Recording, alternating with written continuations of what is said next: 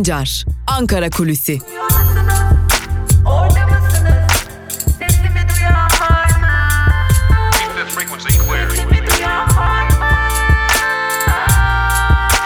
Özgürüz Radyo. Özgürüz Radyo. Özgürüz Radyo'dan ve Ankara Kulisi programımızın ilk bölümünden merhaba sevgili dinleyenler. Hafta içi her gün olduğu gibi bugün de Özgürüz Radyo'da Ankara'da konuşulanları ve kulislerde dile getirilenleri aktarmak üzere karşınızdayız. Programa başlayacağız. Ankara Kulisi'nde hafta içi her gün ilk bölümde az önce de bahsettiğimiz gibi Ankara gündemini sizlere aktarıyoruz. İkinci bölümde ise gazete manşetleri ve günün öne çıkan yorumlarıyla karşınızda oluyoruz. Ancak programa başlamadan önce küçük bir hatırlatmada bulunalım. Özgürüz Radyo'nun uygulamaları hem Google Play Store'da hem de App Store'da hazır sevgili dinleyenler. Aynı zamanda uygulamalarımız güncellendi. Güncellenen uygulamalar ile birlikte kimi programlarımız başladığında siz değerli dinleyicilerimizin kaçırmaması adına sizlere bildirimler de gönderilecek. Aynı zamanda güncellenen uygun, uygulama ile birlikte yayın akışlarımıza da ulaşabilirsiniz ve yalnızca uygulamamıza girerek play tuşuna basarak Özgürüz Radyo'nun tüm özgün içeriklerini ve tabii ki özgür içeriklerini Özgürüz Radyo'nun uygulamasıyla daha rahat, daha hızlı bir şekilde dinleyebilirsiniz diyelim ve geçelim Ankara kulisine. Ankara kulisinin ilk bölümünde dikkat çeken bir e, kulisle başlayacağız aslında. İlk bölümde geç, geçtiğimiz haftadan beri aslında peşinde olduğumuz ve e, ayrıntılarını elde etmeye çalıştığımız bir haber vardı. Cuma günü de bir canlı bağlantı gerçekleştirmiştik Halkların Demokratik Partisi'nin genel merkezinden ve gerçekleştirdiğimiz bu canlı bağlantıda da Yargıtay'ın HDP'li üyelerin peşinde olduğunu söylemiştik. Tabi buradan kasıt ne olabilir diye soracak olursanız buradaki kastımız şu sevgili dinleyenler. Halkların Demokratik Partisi'ne yönelik uzun zamandır devam eden bir tutuklama furyası var biliyorsunuz. Kimi tutuklamaların ardından da yargılamalar gerçekleştirildi ve bu yargılamalarda HDP üyesi olup ceza alanlar ve bu cezaları kesinleşen HDP'li üyeler oldu. Şimdi Yargıtay tarafından bu HDP'li üyeler tek tek tespit ediliyor. E, elbette ki bu rutin bir uygulama ve HDP'li bu üyelerin HDP'nin disiplin soruşturması başlatmaması nedeniyle üyeliklerinin düşürülmesi için Yargıtay tarafından bir soruşturma dizisi başlatılmış durumda. HDP'nin bu durumda olan yüzlerce üyesinin olduğu belirtiliyor ve Halkların Demokratik Partisi'nin yüzlerce üyesinin bu biçimde üyeliklerinin düşürüldüğünü görmeye başlayacağız. Tabi üyeliği düşürülen bazı isimler de oldu. Bunlar arasında önemli bir isim de vardı. Hem Diyarbakır'ın eski Büyükşehir Belediye Başkanı hem Urfa Milletvekili HDP'den e, daha sonra milletvekilliği de düşürülen ve hakkındaki yakalama ve tutuklama kararı nedeniyle de yurt dışına çıkmak zorunda kalan Osman Baydemir'in de HDP üyeliğinin düşürüldüğünü biliyoruz. Tabi ortaya çıkan bu durumun yol açtığı bazı yorumlar da var. Bu yorumlarda da değinmekte fayda var. Özellikle parti kapatmalar konusunda tecrübeli birçok hukukçuyla görüştük Görüştüğümüz hukukçular bu başlatılan sürecin ardının da gelebileceğinin altını çiziyorlar. Bu sürecin ardı ne olabilir? HDP'nin tırnak içerisinde söylemek gerekirse terör faaliyetlerinin odağı haline geldiğini göstermek için de bu yazışmaların bir delil olarak kullanılabileceğini ve ilerleyen zaman dilimlerinde HDP'nin kapatılması için de bir dava hazırlığının olabileceğinin altını çizelim. Zira yazışmaların gerçekleştirildiği büro Yargıtay Cumhuriyet Başsavcılığı siyasi partiler sicil bürosu sevgili dinleyenler. Bu nedenle HDP üzerinde yeni bir konseptin uygulamaya konulduğuna dair de çeşitli yorumlar var ki bu durumdan HDP'nin hukukçularının da haberdar olduğunu biliyoruz. Ee, henüz itib henüz bu zaman itibariyle bu konuya ilişkin bir e, değerlendirme yapılmamış durumda. Ancak Yargıtay'ın HDP'ye yönelik yeni bir hukuki süreç başlattığını da biliyoruz diyelim ve bu konuyu burada kapatalım çünkü bu konuya ilişkin daha fazla veri elde ettikçe ayrıntılarıyla doğrulayarak ve teyitleyerek sizlerle paylaşmaya devam edeceğiz. Tabi kulislerde tek konuşulan konu bu değil. Malum kulisleri önemli bir şekilde hareketlenen bir diğer önemli konu da yeni siyasi partiler. Bir yanda Ali Babacan bir yanda Ahmet Davutoğlu var. Ahmet Davutoğlu'nun daha çok İslami kesimlere hitap edecek bir parti çabasında olduğunu biliyoruz. Ali Babacan'ın da daha çok liberal ve özgürlükçü söylemlere yer vereceğini ve buna yönelik bir kitle belirlediğini biliyoruz. Yine e, Ankara Kulisi programlarında sık sık hatırlatıyoruz sizlere. Özellikle Ali Babacan'ın bir yeni medya girişimi olacak. Bu yeni medya girişimleri aslında başlamış durumda. Farklı farklı yayın organlarıyla, farklı kesimlere hitap eden yayın organlarıyla bu durum karşımızda olmaya devam edecek sevgili dinleyenler. E, Tabi bu partiler ne zaman kurulacak gibi soru işaretleri de adım adım netleşiyor.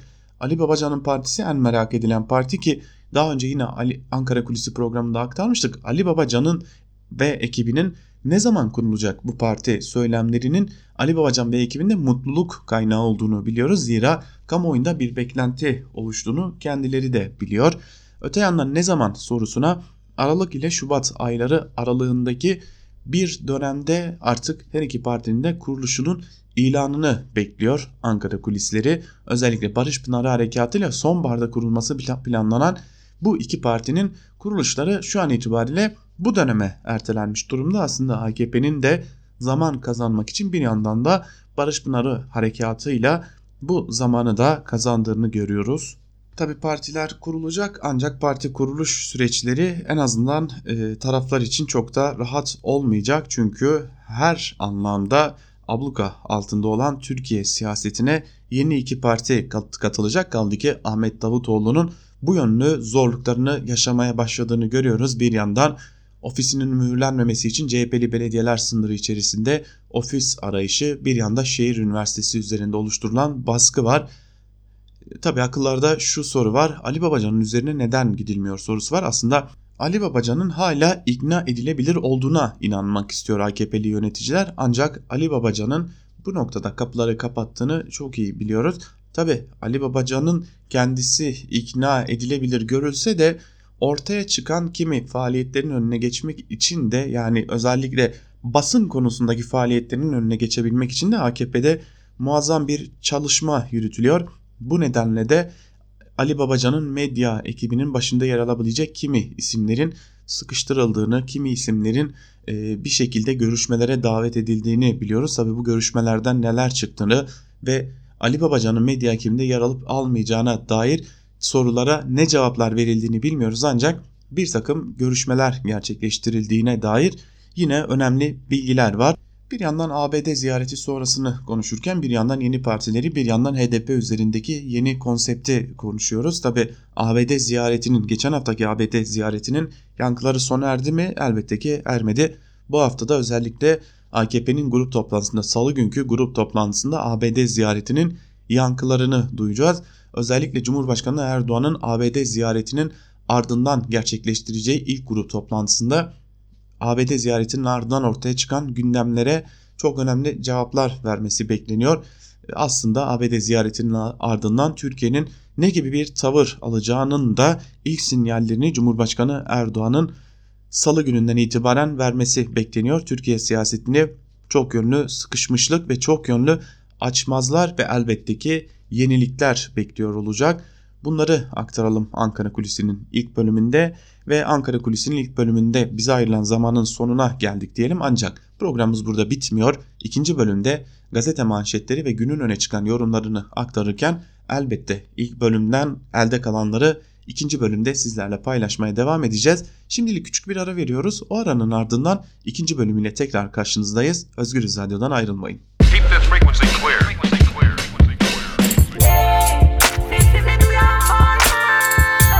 Altan Sancar, Ankara Kulüsi.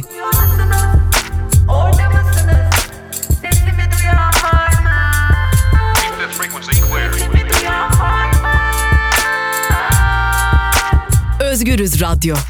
Özgürüz Radyo. Ankara Kulisi'nin ikinci bölümüyle tekrar merhaba sevgili dinleyenler. İlk bölümde Ankara'da konuşulanları aktarmıştık. İkinci bölümde ise her zaman olduğu gibi gazete manşetleri ve günün öne çıkan yorumlarıyla karşınızda olacağız. Gazete manşetlerine Yeni Yaşam gazetesiyle başlıyoruz. Yeni Yaşam gazetesinin bugünkü manşetinde kaset değil belge sözleri yer alıyor ve manşetin ayrıntıları ise şöyle. Cumhurbaşkanı Tayyip Erdoğan'ın ABD Başkanı Donald Trump'a izlettiği Demokratik Suriye Güçleri Komutanı Mazlum Abdi'ye dair kaset ABD'de ucuz propaganda kaseti olarak yorumlanırken Ankara-IŞİD ilişkisi mercek altında. IŞİD lideri Ebu Bekir el-Bağdadi'nin İdlib'te Türk Silahlı Kuvvetleri'nin gözlem noktasının yakınında Amerika Birleşik Devletleri Suriye Demokratik Güçleri operasyonuyla öldürülmesi ve Ankara'nın ardından apar topar tüm sülalesi Türkiye'de bulunan Bağdadi'nin eşi ve diğer aile üyelerini yakaladığını açıklaması ile 74 IŞİD'linin Barış Pınarı Harekatı'na katıldığının ortaya çıkması kuşkuları arttırdı. ANHA IŞİD'e ait yeni bir belge yayınladı. Belgede IŞİD Avrupa'da görevlendirdiği üyelerine Türkiye geçiş güzergahı olarak kullanmalarını talimat, talimatını veriyor. Belgelerde şunlar yazılı.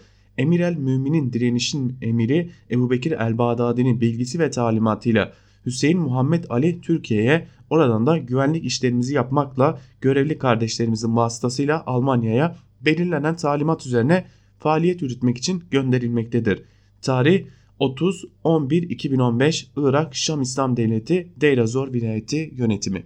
E, dünden bu yana bu belge her ne kadar Türkiye'de basında konuşulmasa da bu belgenin özellikle Amerika basınında yer aldığına dair bilgiler de var. Bu belge Türkiye'de konuşulmuyor ama bazı yerlerde konuşulmaya devam ediyor. Bab'da TSK ve ÖSO'ya protesto başlıklı bir diğer haberi de aktaralım sizlere. Türk Silahlı Kuvvetleri ve Özgür Suriye Ordusu'nun denetimindeki Suriye'nin Bab kentinde önceki gün Özgür Suriye Ordusu'nun karargahına dönük yapılan ve 20'den fazla kişinin öldüğü bombalı, bombalı saldırının ardından sivil halk TSK ve ÖSO'yu protesto etti. Güvenlik açığının protesto edildiği eylemde yüzlerce kişi emniyet binasına yürüdü. Eylemciler rezillik yerine ölüm sloganları atarken ÖSO'ya ait bir zırhlı aracı ateşe verdi. Emniyet binası içinden sivil halka ateş açıldı. Atış, açılan ateş ve sonrasında yaşanan kargaşada ölü ve yaraların olduğu bildirildi deniyor haberin ayrıntılarında. Şimdi bir de Türkiye gerçeklerine dair bir diğer haberle devam edelim. İşsizlik %20 başlıklı bir haber. Haberin ayrıntılarında ise şunlar yer alıyor. Türkiye İstatistik Kurumu'nun geçtiğimiz günde %14 olarak açıkladığı Ağustos ayı işsizlik verilerine dair Disk Araştırma Enstitüsü'nden açıklama geldi.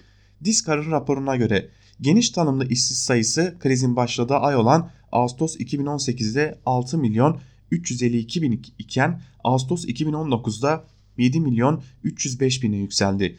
Geniş tanımlı işsizlik oranı 953 bin kişi arttı. Ağustos 2019'da geniş tanımlı işsizlik oranı %20.06 olarak hesaplandı. Kadın ve genç işsizliğinde de dikkat çekilen Risk R raporunda mevsim etkisinden arındırılmış genç işsizlik 2018 Ağustos ayında %20.7 iken Ağustos 2019'da 6.6 puan artarak 27.3'e yükseldi. Ağustos 2018'de %15.1 olan mevsim etkisinden arındırılmamış kadın işsizliği 2,5 puan artarak Ağustos 2019'da %17.6 seviyesine yükseldi. İktidar ise ekonominin iyiye gittiğini belirtirken zam yağmuru da devam ediyor deniyor bu haberin de ayrıntılarında ve Türkiye'nin en büyük gerçekliği olması gerekirken hala her şey yolunda diyerek üzerine örtmeye çalıştığımız bir gündem işsizlik. Evrensel Gazetesi'ne geçelim. Evrensel Gazetesi sosyal yardımlar o için kullanıldı manşetiyle çıkmış bugün.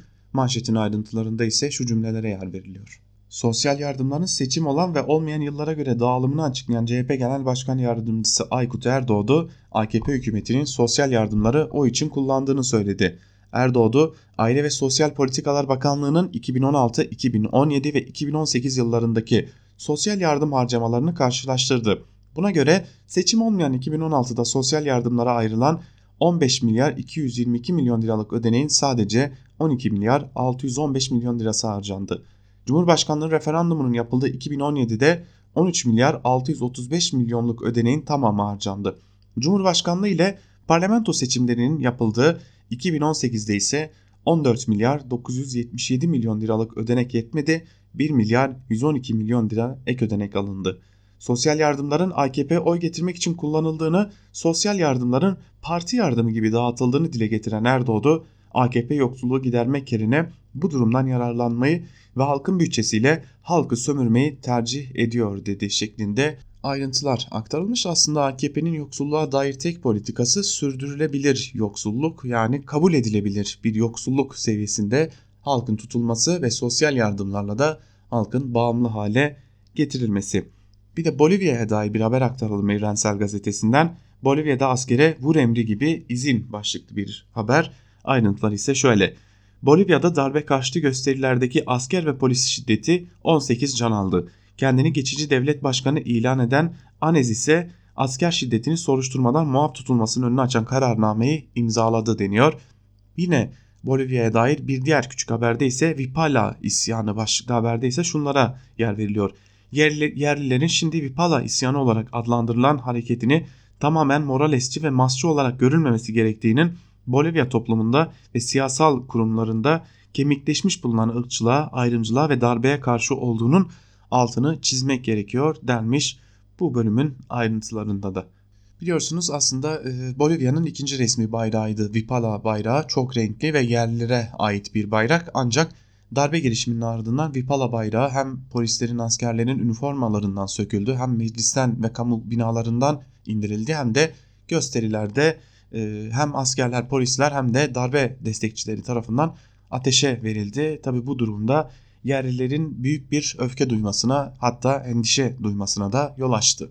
Yine Aniz'in yerliler için söylediği onların yeri şehirler değil dağlarda yaşasınlar sözleri de yerlilerin bu darbe sürecinden nedenli etkilendiklerini gösteren bir diğer önemli husustu.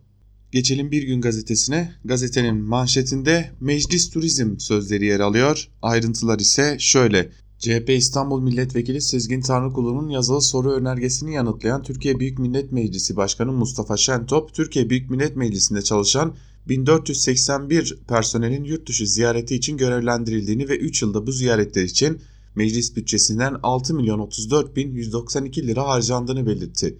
AKP'li Şentop, Afrika'dan Asya'ya, Orta, Orta Doğu'dan Güney Amerika'ya gidilen ülkeler hakkında da bilgiler paylaştı. Şentop 2017 yılında aralarında Kenya, Güney Afrika, Suudi Arabistan, Kamboçya, Hırvatistan'ın da bulunduğu 153 farklı ülkeye toplam 308 personel 2018 yılında aralarında Bulgaristan, Etiyopya, Senegal'in de bulunduğu 187 ülkeye 590 personel, 2019 yılında da aralarında Paraguay, Singapur, Slovakya ve Tayland'ın da bulunduğu 126 farklı ülkeye toplam 583 personel görevlendirmesi yapıldığını belirtti deniyor haberin ayrıntılarında.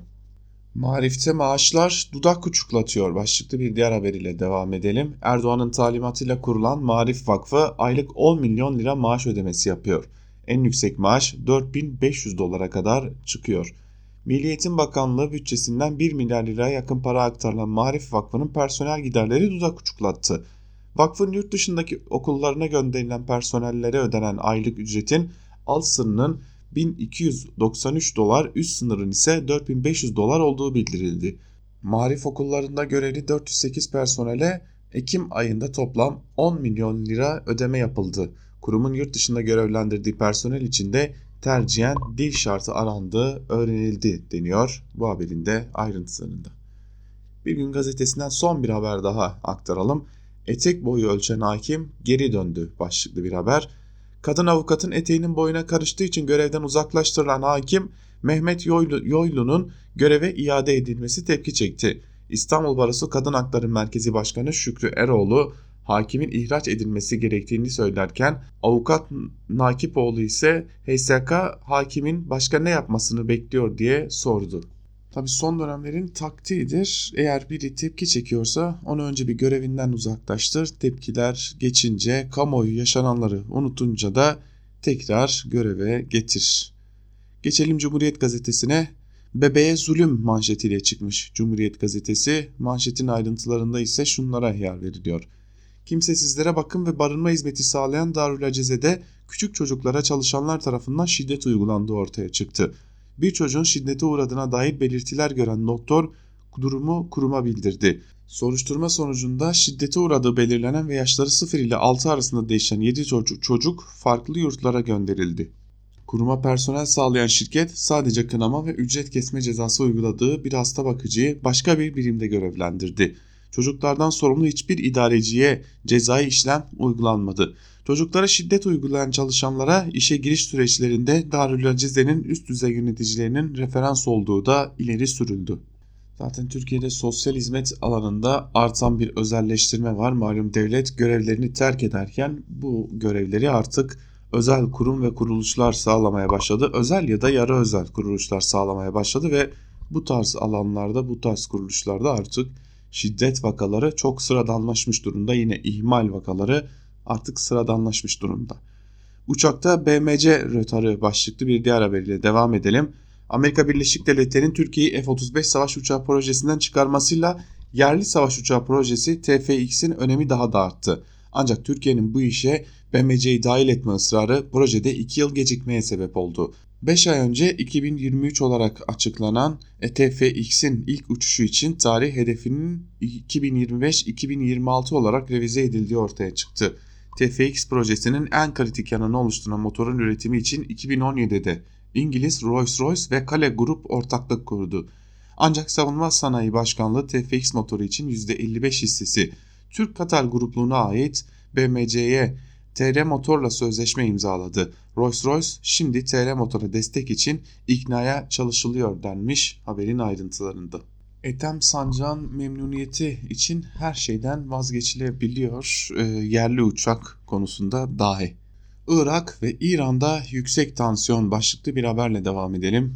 Irak'ta ekonomik kriz, yolsuzluk ve altyapı hizmetlerindeki yetersizlik nedeniyle geçen ay başlayan protestolarda en az 325 kişi öldü. İran'da petrol zamlarına yönelik protestolarda Irak'taki tansiyonu arttırdı. Bağdat yönetimi İran'a açılan sınır kapılarındaki geçişleri sınırladı. İran'daki göstericilere destek veren ABD Dışişleri Bakanı Mike Pompeo, ABD sizi duyuyor, ABD sizi destekliyor, ABD sizin yanınızdadır dedi. Haberde ufak bir e, yanlış bilgi olduğunu tahmin ediyorum. Çünkü son açıklanan rakamlar 400'ü geçmişti Irak'taki gösterilerde ölü sayısı için. Sözcü gazetesiyle devam edelim. Sözcü gazetesinin bugünkü manşetinde rektörün torpili sözleri yer alıyor. Ayrıntılar ise şöyle. Necmettin Erbakan Üniversitesi Rektörü Cem Zorlu bir holdingde görev yapan arkadaşını üniversiteye aldı. Arkadaşı da rektörün oğlunu o holdingde işe soktu. İşte tartışma yaratan atamaların hikayesi. Rektör Zorlu Türkiye İmam Hatipliler Vakfı Yönetim Kurulu üyesi. Bir yıl önce üniversiteye atanan rektör okuldaki tüm kadroyu Konya merkezli TİMAV'dan kurdu. Daha ilginci TİMAV'ın yönetim kurulu başkanı olan arkadaşı Ecevit Öksüz'ü de üniversitenin genel sekreteri yaptı. Bir holdingde üst düzey görevi de bulunan Öksüz, genel sekreter olur olmaz rektörün oğluna torpil yaptı. Öksüz 4 gün sonra rektörün oğlu Süleyman Yasir Zorlu'yu çalıştığı holdingde işe aldı. İstanbul'da araştırma görevlisi olan Yasir Öksüz, Konya'daki holdingde de yönetim kuruluna atandı deniyor. Bu haberin ayrıntılarında yani neredeyse birbirlerine iş ikram eden, atama ikram eden bir durumdan bahsediyoruz. CHP lideri Kılıçdaroğlu'nun dün önemli bir açıklaması vardı. EYT'lilerin sorununu istişareyle çözeceğiz diyordu Kılıçdaroğlu. Bu haber Sözcü gazetesinde de yer alıyor. Ayrıntılar ise şöyle. CHP lideri Erdoğan'ın emeklilikte yaşa takılanlarla ilgili seçimi kaybetsek de yokum sözüne karşılık verdi.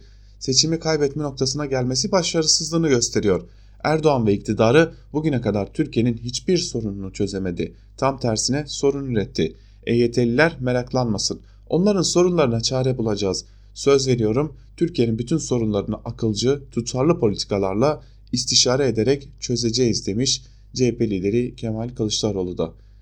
Geçelim Karar Gazetesi'ne. Karar Gazetesi'nin bugünkü manşetinde Uygur'a merhamet etmeyin sözleri yer alıyor.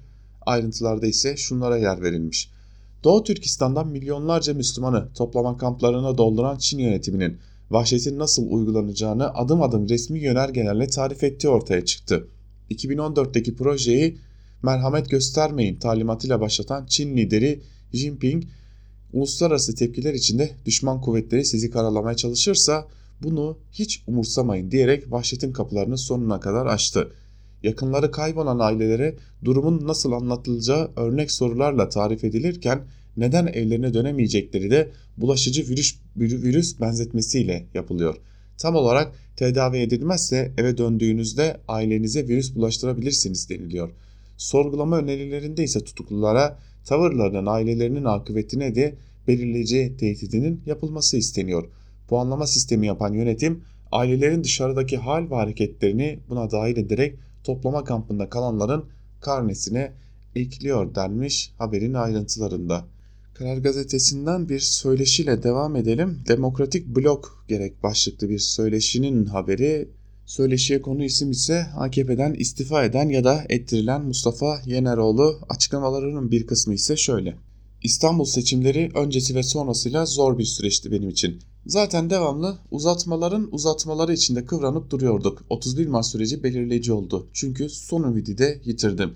Şimdi Ömerlerden bahsediyoruz. Sonuçta öz eleştiri kültürünü içselleştirilmemiş, öz eleştiri talebini saygısızlık ve hakaret olarak kabul eden bir ortamda nasıl Ömerler gelişsin? Türkiye'de şu anda merkezde çok ciddi bir boşluk var. Türkiye'nin daha fazla otoriterleşmemesi için güçlü ve demokratik bir bloğun mutlaka siyaset arenasına çıkması gerektiğini düşünüyorum. 2017'deki Cumhurbaşkanlığı yönetim sistemi referandumuna verdiğim destek için bugünden bakınca maalesef diyorum. O zaman 15 Temmuz psikolojisi çok güçlüydü tabi diyor Mustafa Yeneroğlu. Yine görüyoruz ki bir pişman AKP'li eski AKP'li var karşımızda. Biraz da yandaş gazetelere göz atalım. Yandaş gazetelerden ilk olarak Milliyet Gazetesi ile başlayalım. Milliyet Gazetesi zehir değil ilaç olacak baş manşetiyle çıkmış bugün. Manşetin ayrıntılarında ise şu cümlelere yer veriliyor. Tarım Bakanlığı sahilleri tehdit eden zehirli balon balığının ihracatına başlıyor. İlaç yapımında kullanılan balon balığının tanesi 10 lira olacak. Kanada 5000 ton istiyor. Türk tarımının geleceği bugünden itibaren masaya yatırılıyor.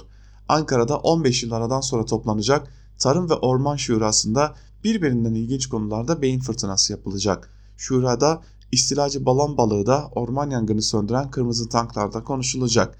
Gıdada 0 kilometre yaklaşımı, ata tohum ve gelir garantili üretim de öne çıkan gündem maddeleri denmiş bu haberin ayrıntılarında ve Tarım Bakanı da bu konuya ilişkin açıklamalarda bulunmuş. Hatta Kanada'nın 5000 ton balon balığını istediğini ve bunun tanesini de 10 lira vereceğini aktarmışlar. Tabi ister istemez akıllara şu soru geliyor.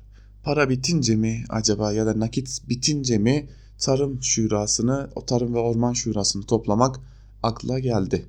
Hatırlayacaksınız bir gün gazetesinden Marif Vakfı'nın e, çalışanlarının ne derece ücretler aldığına dair bir haber aktarmıştık.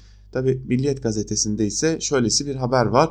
Afrika'daki gurur kaynağı başlıklı bir haber. Haberin ayrıntıları ise şöyle. Milliyet FETÖ ile yurt dışında mücadele için kurulan Marif Vakfı'nın Afrika'da Etiyopya Harar'daki okulunu ziyaret etti. Afrikalı çocuklar Türkiye'den 10 bin kilometre uzakta Türk bayrağı sallarken Marif Antarktika hariç her kıtada açtığı okullarla gurur kaynağı olmayı sürdürüyor denmiş haberin ayrıntılarında. Tabi haberin bu diğer habere denk gelmesi tesadüf mü bilemiyorum. Hürriyet gazetesine geçelim. Hürriyet gazetesinin manşetinde yangının kalbine kırmızı tank sözleri yer alıyor. Manşetin ayrıntıları ise şöyle. Orman Bakanlığı yangınla mücadelede yeni bir yöntem için düğmeye bastı. Orman yangınlarını kırmızı tank adı verilen zırhlı araçlarla daha etkili müdahale edilecek. Orman Bakanı Bekir Pakdemirli yangınlarla mücadele konusunda yeni teknolojileri değerlendirmeye devam ettiklerini söyledi. Yurt dışında kullanılmaya başlayan bu tankların dozer ve yangın söndürme işlevi olduğunu belirten Pakdemirli, kırmızı tanklardan almak üzere görüşmelerin sürdüğünü belirtti. Pakdemirli şunları aktardı. Tankın içindeki ekip dışarıdaki havadan etkilenmeden ormanın içine girip su püskürtebiliyor. Yangının ortasına girip müdahale etme imkanı olan tankları daha sonra savunma sanayimizle de işbirliği yaparak kendimiz üretmeyi planlıyoruz denmiş haberin ayrıntılarında. Gündem Trump görüşmesi başlıklı bir diğer haberi aktaralım. Cumhurbaşkanlığı kabinesi yarın Erdoğan'ın başkanlığında toplanacak. Gündemde Suriye konusunda yürütülen diplomasi trafiği var. Kabine toplantısının ana gündem maddesini Erdoğan'ın ABD Başkanı Donald Trump ile geçen hafta Beyaz Saray'da yaptığı görüşme oluşturacak. Barış Pınarı Harekatı'nın da görüşüleceği toplantıda İçişleri Bakanı Süleyman Soylu, Milli Savunma Bakanı Hulusi Akar ve Dışişleri Bakanı Mevlüt Çavuşoğlu'nun bilgi sunması bekleniyor deniyor bu haberin de ayrıntılarında. Geçelim Star gazetesine. Türkiye hem imar hem ihya ediyor manşetiyle çıkmış. Star gazetesinin manşetinin ayrıntıları ise şöyle. Suriye'nin kuzeyinde terörden temizlenen bölgelerde cami ve okullar onarıldı. Açılan atölyelerde binlerce kişi istihdam edildi. Ülkenin umudu gençler için kurulan üniversitede eğitim seferberliği başladı. Zeytin Dalı harekatıyla rahat nefes alan Afrin'de sağlık merkezleri, futbol sahaları inşa edildi. Afrinlilere, iş edindirmek amacıyla atölyeler, dikimhaneler açıldı, kurslar düzenlendi. Yeni açılan Zeytin Dalı sınır kapısında da ticaret hareketlendi. Suriyeli gençlerin geleceğe ümitle bakması için de eğitim seferberliği başladı. Gaziantep Üniversitesi'ne bağlı BAP'ta İktisadi ve İdari Bilimler, Azez'de İslami İlimler ve Afrin'de de Eğitim Fakültesi kuruldu. BAB'daki fakülte 120 öğrenciye eğitime başladı deniyor haberin ayrıntılarında. Tabi Afrin konusunda Birleşmiş Milletler'in dahi binlerce hatta yüz binlerce insanın yerinden edildiğine dair raporları var. E son olarak Bab ve Af, Cerablus gibi bölgelerden de e, çeşitli tepki protesto haberleri geliyor. E, tabii Türkiye'de de bu, bu tarz üniversitelerin oraya kurulması ayrıca tartışmalı konu haline gelmiş durumda. E, Türkiye'nin o toprakları ilhak ettiği mi düşünülüyor noktasına gelmiş durumdayız. İran ateşine ABD benzini başlıklı bir haberi aktaralım. İran'da benzin fiyatlarına zam yapılması nedeniyle çıkan isyana Washington'dan destek geldi. ABD Dışişleri Bakanı Pompeo eylemcilere yanınızdayız mesajı verdi deniyor ve İran'da ortaya çıkan protestoların aslında bir yerde ABD menşeli olduğu iması yine e, yandaş gazetelerin birinde yer alıyor. Geçelim Sabah gazetesine sevgili dinleyenler. Sabah gazetesinin bugünkü manşetinde bir canın bedeli 9 ay hapis mi sözleri yer alıyor. Alkollü kullandıkları araçla Gizem hemşirenin ölümüne neden olan iki sevgili 9 ay yatıp çıktı. Acılı annenin isyanı vicdanları sızlattı. İstanbul Maltepe'de bir yıl önce minibüsten inen hemşire Gizem Berfu Altunoğlu bir aracın çarpmasıyla hayatını kaybetti. Aracı kullanan Merve Köstereli ile yanındaki sevgilisi Tunç Öcal'ın alkollü olduğu belirlendi. İki sevgili tartışırken Öcal'ın direksiyona müdahale ettiği ve o anda kaza olduğu ortaya çıktı. Köstereli 5 yıl, Öcal'a 7,5 yıl hapis verildi. Karar temize gitti. 9 ay yattıktan sonra 80 bin lira kefaletle serbest bırakılan ikili tutuksuz yargılanıyor denmiş. Haberin ayrıntılarında tabi yine bir alkollü araç kullanması nedeniyle ortaya çıkan bir kaza var. Ee, tabi keşke Sinan Çetin'in oğlu da bir polis memurunu öldürdüğünde bir kazada bu denli tepkiler verilebilseydi. Şule Çet davasından tutalım diğer bütün kadın cinayetlerinde Susan Kadem'den bir açıklama var. Saldırıların hedefi toplumsal barış başlığı, başlığıyla aktarılmış bu haber. Kadem yöneticisi Derya Yanık başörtülü saldırılarını yorumladı. İstanbul ve Kocaeli'deki son saldırılar örnek, örnek değil. Bize başka şikayetler de geliyor. Bir kesimde hala başörtüsü hazımsızlığı var. Bu saldırılar sadece mağdurları değil toplumsal barış ve kamu düzenini de hedef alıyor denmiş haberin ayrıntılarında. Tabi diğer kadın cinayetleri konusunda bu kadar aktif olarak biz kademin çalıştığını görmemiştik diyelim. Ve geçelim Yeni Şafak. Yeni Şafak PKK'den böyle kaçıyorlar manşetiyle çıkmış bugün. Ayrıntılar ise şöyle. İçişleri Bakanlığı aile ve çocukları ikna ederek 214 genci terör örgütü PKK'den kurtardı. Süreç küçük yaşta kandırılan çocuk ailesiyle temas kurunca başlıyor. Polis anne babayla istenilen yerde buluşuyor ve evlatları suça bulaşmadıysa serbest kalacağının garantisi veriliyor. Aile ikna olunca bu kez çocuk polisi arıyor ve teslim oluyor denmiş haberin ayrıntılarında. Yeni Şafak gazetesinin ardından da Akit'e geçelim. Akit'in manşetinde ise israf edebiyatıyla ballı bütçe sözleri yer alıyor. Manşetin ayrıntıları ise şöyle. CHP lideri Kılıçdaroğlu ve İBB Başkanı Ekrem İmamoğlu yerel seçimler öncesi AKP'li yönetimleri israf ile suçlayıp tasarruftan dem vurmuşlardı.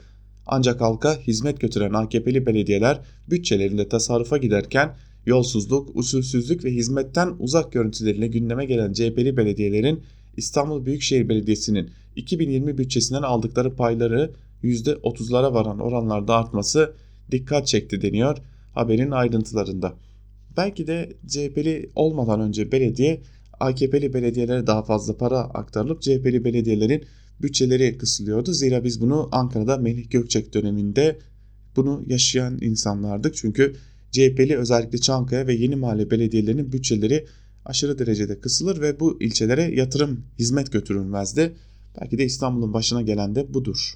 Akit'ten bir adalet isyanı görüyoruz. Adalet isyanının ayrıntıları ise şöyle. Böyle adalet olmaz olsun. Binlerce yuvanın yıkılmasına sebep olan süresiz nafaka zulmü devam ediyor. %52 engelli vatandaşın bile süresiz nafakaya mahkum edilmesi sistemdeki adaletsizliği gözler önüne serdi.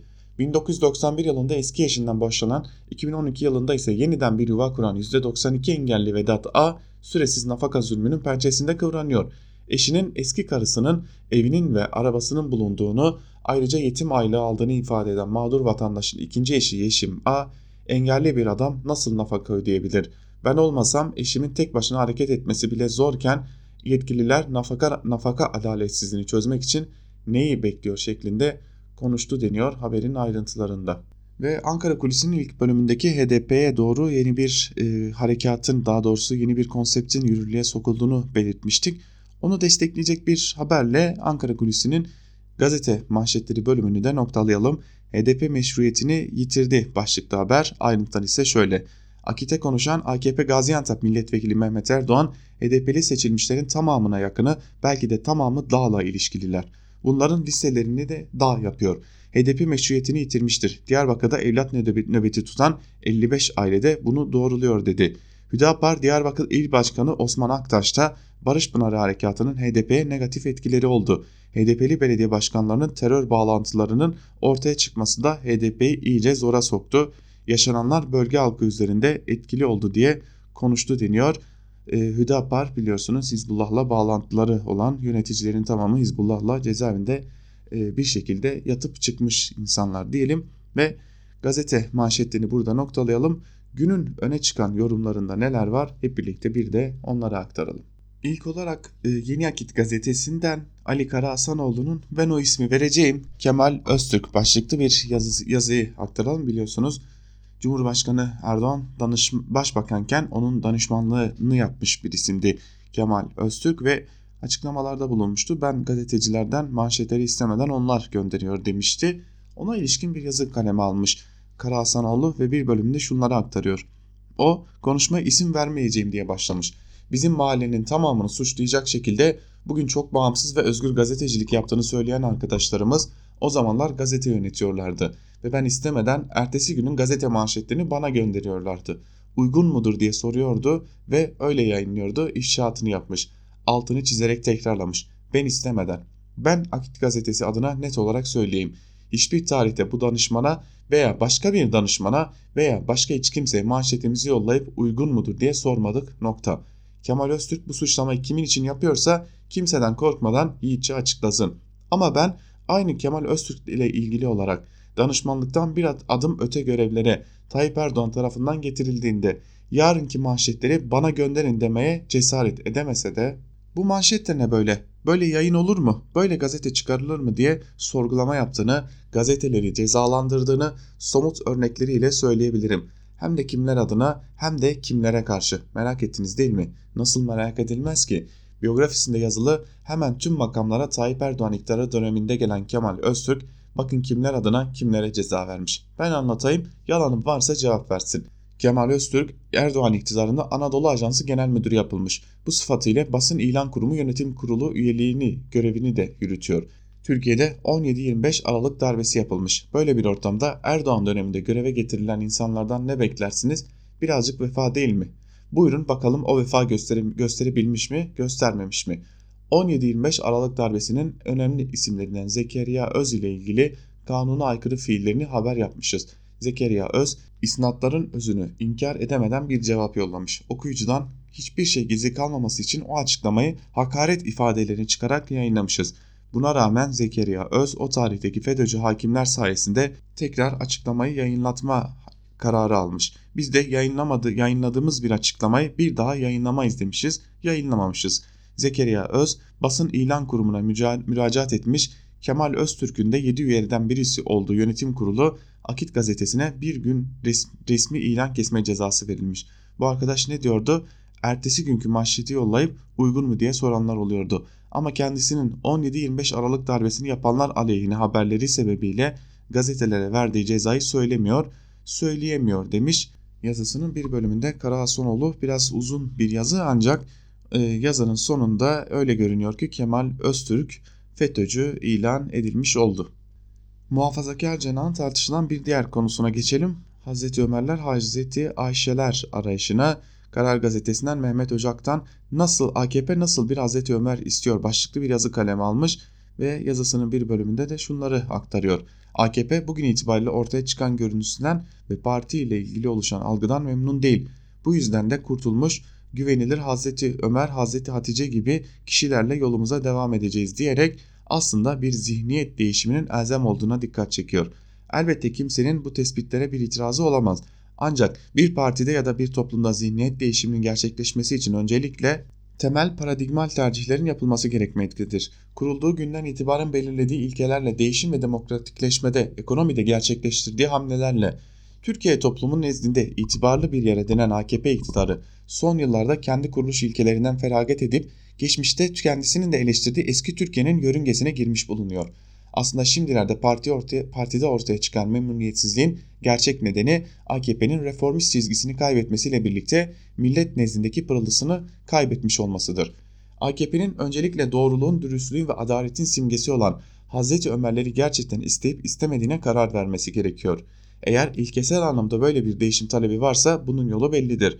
Her şeyden önce hukukun üstünlüğüne ve insan hakları temeline dayalı şeffaf, liyakati esas alan, eleştirel düşünceye itibar eden, basın özgürlüğüne, akademik özgürlüğe değer veren bir sistemden yana olduğunu topluma açıkça deklare etmelidir. Açıkça ifade etmek gerekirse toplum AKP'nin gerçek anlamda Hazreti Ömerler, Hazreti Haticeler isteyip istemediğinden emin değildir. Çünkü AKP yola çıkarken bizzat kendisinin ortaya koyduğu liyakati, şeffaflığı esas alan özgürlükçü hukuk devleti ilkelerinin uzağına düşmüştür. Şimdi böyle bir tabloda AKP iktidarı dürüstlüğün ve adaletin simgesi olan Hazreti Ömerleri nasıl bulacak doğrusu bunu düşünmek gerekiyor. Eğer mesele Hazreti Ömerler ve Hazreti Haticeler üzerinden slogan üretmekse bu en kolay olanıdır. Ama partide köklü bir zihniyet değişimini gerçekleştirmeden toplumun AKP'ye olan teveccühünü sağlamak artık o kadar kolay değildir diyor Mehmet Ocak'tan da yazısının bir bölümünde. Muhafazakar cenahın bir de videosu çıkmıştı ortaya hatırlayacaksınız. Eski Sağlık Bakanı müşaviri de olan Ahmet Emin Söylemez ve e, çocuğuna yapılan o e, mevlit ortaya çıkmıştı. Tabi bir de düğünleri vardı. E, o da ortaya çıkmıştı. Bu muhafazakar cenahta tartışılmaya devam ediliyor. Bugün Duvar gazetesinden Ülke Doğanay'da asker selamı çakan tek taş takan bebekler başlıklı bir yazı kaleme almış. Yazısının bir bölümünde ise şunları aktarıyor. 2014 yılında Yeni Şafak yazarı Fatma Barbarosoğlu düğün salonu tutularak kız çocuklara başörtü takma töreni yapıldığını belirtiyor ve buna isyan ediyordu. Üniversitelerden mezun olan muhafazakar kadın ve erkek öğrencilerin mezuniyet kutlamalarını ayrı salonlarda yaptıklarına da tanık olmuştuk. Şimdi bakınca bu gibi sonradan türeme adetler bile masum görünüyor insanın gözüne. Bir taraftan doğum anının videosunu televizyon kanalına servis edenler, diğer taraftan 40 günlük bebeğine şatafatlı bir törenle tek taş yüzük takanlar, iktidarın tüm nimetlerinden yararlanarak elde ettikleri haksız kazancı, yoksullukta, işsizlikle boğuşan, krizin faturasını sırtlarına yükleyen milyonlarca insanın gözüne sokarcasına harcayan bu yeni muhafazakar zenginler de itibardan tasarruf olmaz diye düşünüyor olmalılar. İnsanlar ardı ardına intihar ediyor, beraberlerinde ailelerini, çocuklarını ve eşlerini de katlediyorlar. Oysa bu yeni kaymak tabakanın hayatında her şey altın varak, her şey kristal, her şey pek bir Buckingham Sarayı. Erken yaşta emeklilik ısrarıyla memleketi İskandinav ülkeleri gibi batırmaya yeltenenlerin karşısında elbette arz andam edecekler. Ekonomi zaten çok iyi. Bebekler de ya asker doğuyor ya da tek taşlı. Ne yapalım? Sevinelim mi diye soruyor Ülkü Doğanay'da yazısının bir bölümünde. Muhafazakar cenahın tartışmalarından İran'a uzanalım. İran'daki protestolara dair bir yazıyı aktaralım. Yine gazete Duvar'dan Fehim Taştekin'in İran'ın öfkeyle imtihanı komplodan ötesi başlıklı yazının bir bölümünü sizlerle paylaşalım.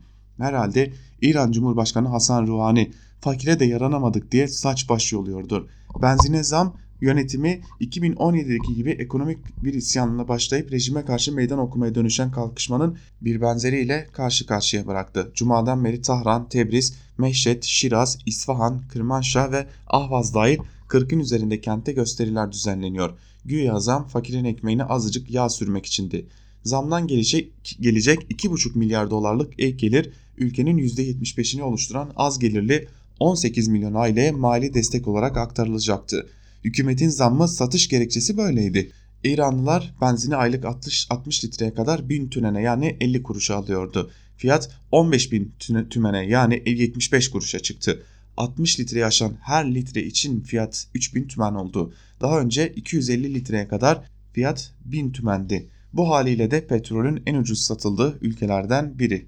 Ruhani, Mollaların Kalesi diye bilinen kentlerde bile sistemin ayaklarına vuran gösteriler sökün edince öngördüğü tedbirleri istediği istediği ölçüde alamamıştı. Sokağın nabzını dikkate alan, alan bir yaklaşım vardı. Ancak şimdi Lübnan ve Irak'taki gösteriler İran'ın Orta Doğu'daki rolüne itiraz eden boyut kazanmışken İran'ın kendi kentlerini yakacak bir adımı atması zamanlama açısından hayli öngörüsüz duruyor.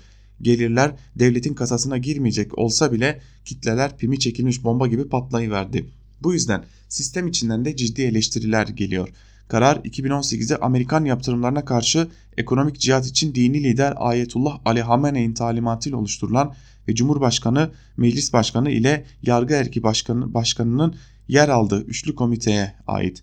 Sokaklarda posterleri yakılan Hamenei devrim karşıtları ve İran düşmanları bu tür tahribatları ve güvenliği bozucu eylemleri desteklemiştir. Şimdi de bununla meşguller diyerek öfkeyi değersizleştirme yoluna gitti.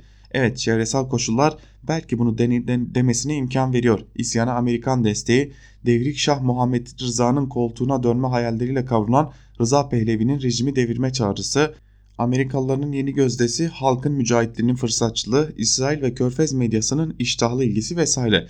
Bütün bunlar halkın sineye sığmayan öfkesini düşman komplasına bağlamak için yeterli gelebilir. İranlılar ikilendi bir tarafta ses vermeyi Amerikan ambargolarına destek olarak okuyan ya da böyle görülmesinden korkanlar var. Diğer tarafta başka türlü rejim değişmez artık ne olacaksa olsun diyenler. İran geri toplanma baskısını reddederken içeride Orta Doğu'daki emellere feda ediliyoruz diyen kendi halkıyla yüz yüze kaldı. Bu yeni duruma uygun bir okuma olmazsa İran'daki deprem hiçbir yerle kıyaslanamayacak kadar yıkım yaratabilir diyor Fehim Taştekin yazısının bir bölümünde. Çok tartışmalı EYT açıklamasına dair bir yazıyla devam edelim. Karar Gazetesi'nden İbrahim Kahveci'nin Kimse Yok mu başlıklı yazısının bir bölümünü aktaralım. Bugün emeklilik sistemi AKP'nin 2008 reformu ile adeta kilitlendi. İnsanlar çalıştıkça emekli maaşları düşüyor. Niye çalışmak istesinler ki? Onlara çalıştıkça emeklilikte maaşlar artacak bir düzen, düzen kurduk da mı 40-50 yaşında emekli olunmaz diyoruz. Bir başka sorun da kamunun itibar harcamaları. Her çalışan ve emekli olmak isteyen Ankara'ya bakarak kendileri deli gibi harcıyor ama bize gelince mi para yok diyor. Ama maalesef EYT'liler de erken emeklilik yerine hakkaniyette dayalı bir emeklilik ve çalışma düzeni istemiyorlar. En azından sözleri bu yönde değil. Bugün AKP bu gerçeği kabul etmezse sorun hiç düzelmez. EYT olmadan bile SGK resmen battı batıyor noktasında. Hatta bugünün SGK'sı eskinin SSK'sından daha batık durumda. 2003 yılında bütçeden SGK'ya aktarılan kaynak 15.9 milyar liraydı. Bugünün parasıyla enflasyondan arındırılmış biçimde 64.9 milyar TL ediyor. Oysa 2019 yılı Temmuz ayına kadar SGK'ya bütçeden 115.3 milyar lira aktarıldı. Bu gidişle yıl sonunda bu rakam 195 milyar liraya ulaşacak. Kısaca AKP'nin ilk yılında bugünün parasıyla 65 milyar lira olan sosyal güvenlik açığı bugün 195 milyar liraya fırlamış durumda. SGK açığı AKP döneminde reel olarak 3 kart atmış durumda. SGK yılın ilk 7 ayında 12.9 milyon emekliye 180.7 milyar maaş ödedi. Ayrıca sağlık için ise 82.2 milyar lira harcadı merkezi bütçeden bir para aktarımı olmasa bugün sağlık gideri hariç emeklilere aylık kalan para 9,5 milyar lira ediyor. Bu da bir emekliye ortalama 730 lira demek oluyor. Bu sistemin gitmeyeceğini, gelecek yıllarda emeklilere reel bir maaş ödeme imkanımızın EYT çıkmazsa dahi kalmayacağını aslında herkes iyi biliyor. Ama kimse gerçeği kabullenip çözüm yolu aramıyor demiş İbrahim Kahveci de yazısının bir bölümünde. Son olarak Fehmi Koru'nun yazısının bir bölümünü aktaralım. Rabia Naz'ı konu almış Fehmi Koru. Bir çocuk intihar etmiş, intihar etmiş diyeler. Bu konuyu bir buçuk yıl gecikerek ele aldığım için mahcubum.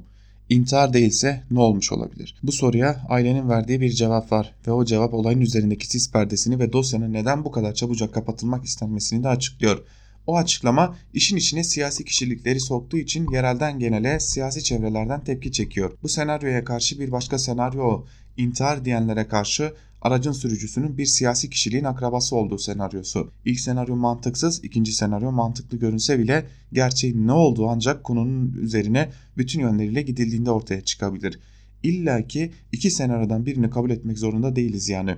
Fakat konu şimdiki haliyle kalırsa ey nesil halkı hangisine inanırsa inansın konu çoktandır ülke genelinin gündemine girdiği için Türkiye halkı ikinci senaryonun gerçeği yansıttığına inanır hale geliyor. Dosyayı bir an önce kapatmak isteyenler açısından esas bu durum sakıncalı. Yapılması gereken aileyi ve inanılması gereken senaryoyu kabule zorlananları tatmin edecek bir geniş soruşturmadır. Bu sebeple de Rabia'nın ölümünü araştırma dosyası yeniden açılmalı, intihar dışındaki iddiaların geç geçerliliği de sorgulanmalıdır. İsmi de anılarak suçlanan araç sürücüsünün o sırada nerede olduğu cep telefonu kayıtlarından tespit edilebileceği gibi eğer gerçekten çarpma olmuşsa bunun araçta bırakmış olacağı zedelenmenin giderilmesi de yeni tanıkların bulunmasına yol açabilecektir. Ey nesilde kaç oto, oto tamircisi var ki üzerine gerçeği bulma amacıyla gidildiği anlaşılınca olayın sessiz kalmış tanıklarının da ortaya çıkması beklenebilir. İntihar etti denilmesi için kapınızın önüne bırakılan ya da öyle olduğuna inandığınız sizin çocuğunuz olsaydı ne yapacak idiyseniz Rabia'nın ailesi de onu yapıyor işte. Bu son cümlenin muhatabı ithamların odandaki siyasi kimlikli kişilerdir. Rabia Naz dosyası yeniden açılmalıdır diyor Fehmi Koru'da yazısının bir bölümünde. Biz de Fehmi Koru'nun bu yazısıyla birlikte Ankara Kulisi'nin ikinci bölümünü de burada noktalayalım sevgili dinleyenler. İlk bölümde Ankara'da konuşulanları aktarmıştık. İkinci bölümde ise gazete manşetleri ve günün öne çıkan yorumlarıyla karşınızda olmayı sürdürmüştük.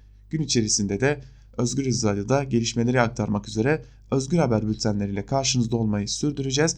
Ancak şimdi sözü Özgür Yorum'a ve eş genel yayın yönetmenimiz Can Dündar'a bırakıyoruz. Ve bugün yine saat 18 haber bültenimizin hemen ardından da eş genel yayın yönetmenimiz Zübeyde Sarı da mercek programıyla sizlerle olacak. Özgür Radyo'da kalmaya devam edin. Şimdilik hoşçakalın.